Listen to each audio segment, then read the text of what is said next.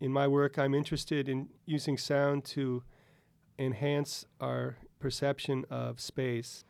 In this case, the Jack Straw Gallery, I'm using sound as a means of exploring that space. Even though it's a small space, it does provide the possibility or the opportunity to walk around the space and hear how the sound is interacting with the space.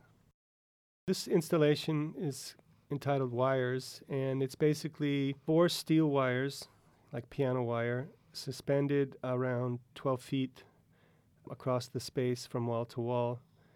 And the wires are actually suspended by tin cans, which act as resonators, something akin to the way kids used to play telephone.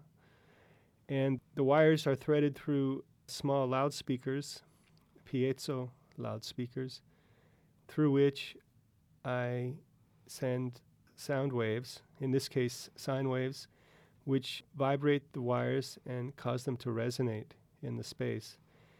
The wires all resonate at slightly different rates or frequencies because they're not tuned equally.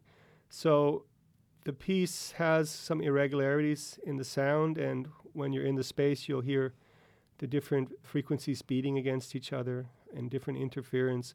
But that's not really the point of the piece as much as the point is using this sound to experience the space, walking around the space, and hearing how the sound moves around the space.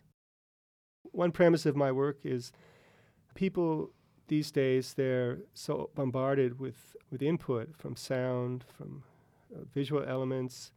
It's just like as soon as we hit the street or get in the bus or whatever, we just, I think we basically just really narrow our awareness down to the, the minimum because otherwise we're just getting basically drenched in input. So with my work, I want to kind of give people a chance to maybe open up again and actively listen or actively even perceive a space.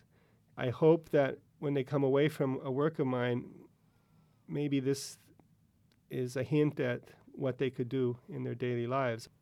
I feel like these works are at least a glimpse at what one can experience if one takes the time to listen or to look.